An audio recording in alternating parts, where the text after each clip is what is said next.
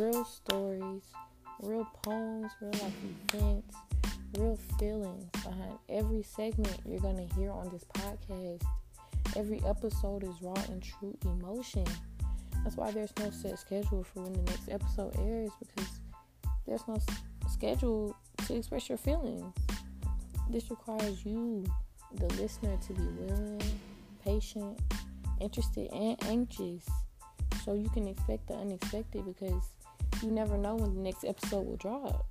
You just have to keep up with your stories and keep up with A Girl Worth Millions right here, right through life with me.